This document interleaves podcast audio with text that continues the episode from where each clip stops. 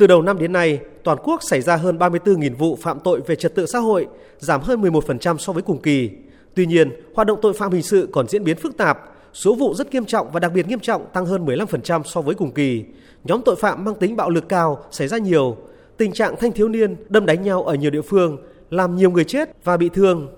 Bạo lực gia đình, bạo hành, xâm hại trẻ em gia tăng và số vụ chống người thi hành công vụ tăng hơn 37%. Đặc biệt, do giãn cách xã hội, tăng cường làm việc trực tuyến, sử dụng Internet nên tội phạm vi phạm pháp luật sử dụng công nghệ cao tăng hơn 85%. Theo các đại biểu, thời gian qua, cấp ủy Đảng chính quyền các ngành các cấp ban hành nhiều chủ trương chính sách phòng ngừa tội phạm, lồng ghép công tác phòng chống tội phạm với việc thực hiện các nhiệm vụ phát triển kinh tế xã hội, nâng cao đời sống vật chất và tinh thần cho người dân, kịp thời khắc phục những sơ hở thiếu sót, những nguyên nhân có thể làm nảy sinh và phát triển tội phạm. Tuy nhiên, công tác phòng ngừa tội phạm còn nhiều hạn chế, trong đó, công tác phòng ngừa xã hội chưa đáp ứng được yêu cầu, chưa được duy trì thường xuyên. Các mâu thuẫn trong nội bộ nhân dân còn nhiều, chưa được giải quyết ngay từ đầu, dẫn đến nhiều vụ án nghiêm trọng. Trung tướng Trần Vi Dân, Giám đốc Học viện Chính trị Công an Nhân dân cho rằng Hiện nay đây là vấn đề mà mới dừng lại mức độ nhận thức. Chứ còn sự triển khai trong thực tế thì nó chưa đạt được hiệu quả như chúng ta mong muốn và chúng ta kỳ vọng. Đặc biệt là nói đến phòng ngừa xã hội đối với tội phạm thì cái vai trò của hệ thống chính trị cơ sở tôi muốn chỉ trực tiếp là cấp xã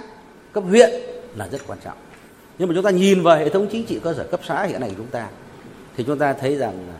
đây cũng là một thách thức hết sức là lớn. Vừa rồi chúng ta tăng cường công an chính quy về xã thì đã nâng cao hơn cái hiệu quả năng lực hoạt động trong lĩnh vực phòng chống tội phạm của hệ thống chính trị cơ sở. Tuy nhiên ấy, đây là vấn đề trong thời gian tới cũng cần tiếp tục nhiều hơn.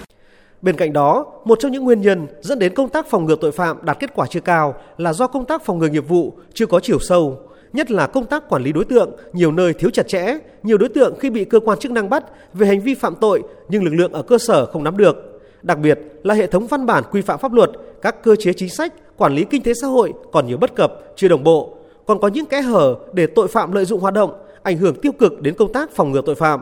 Trung tướng Nguyễn Ngọc Anh, nguyên cục trưởng Cục Pháp chế Bộ Công an đề nghị đề nghị xây dựng luật về phòng ngừa tội phạm. Đây là một đạo luật sẽ nêu rõ được thế nào là phòng ngừa tội phạm, phạm vi, đối tượng, mục đích, đặc điểm, nguyên tắc, chủ thể, quan hệ phối hợp giữa các chủ thể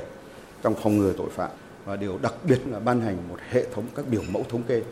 để chúng ta kiểm soát tội phạm trên quy mô toàn lãnh thổ, trên quy mô từng tỉnh, từng vùng, từng miền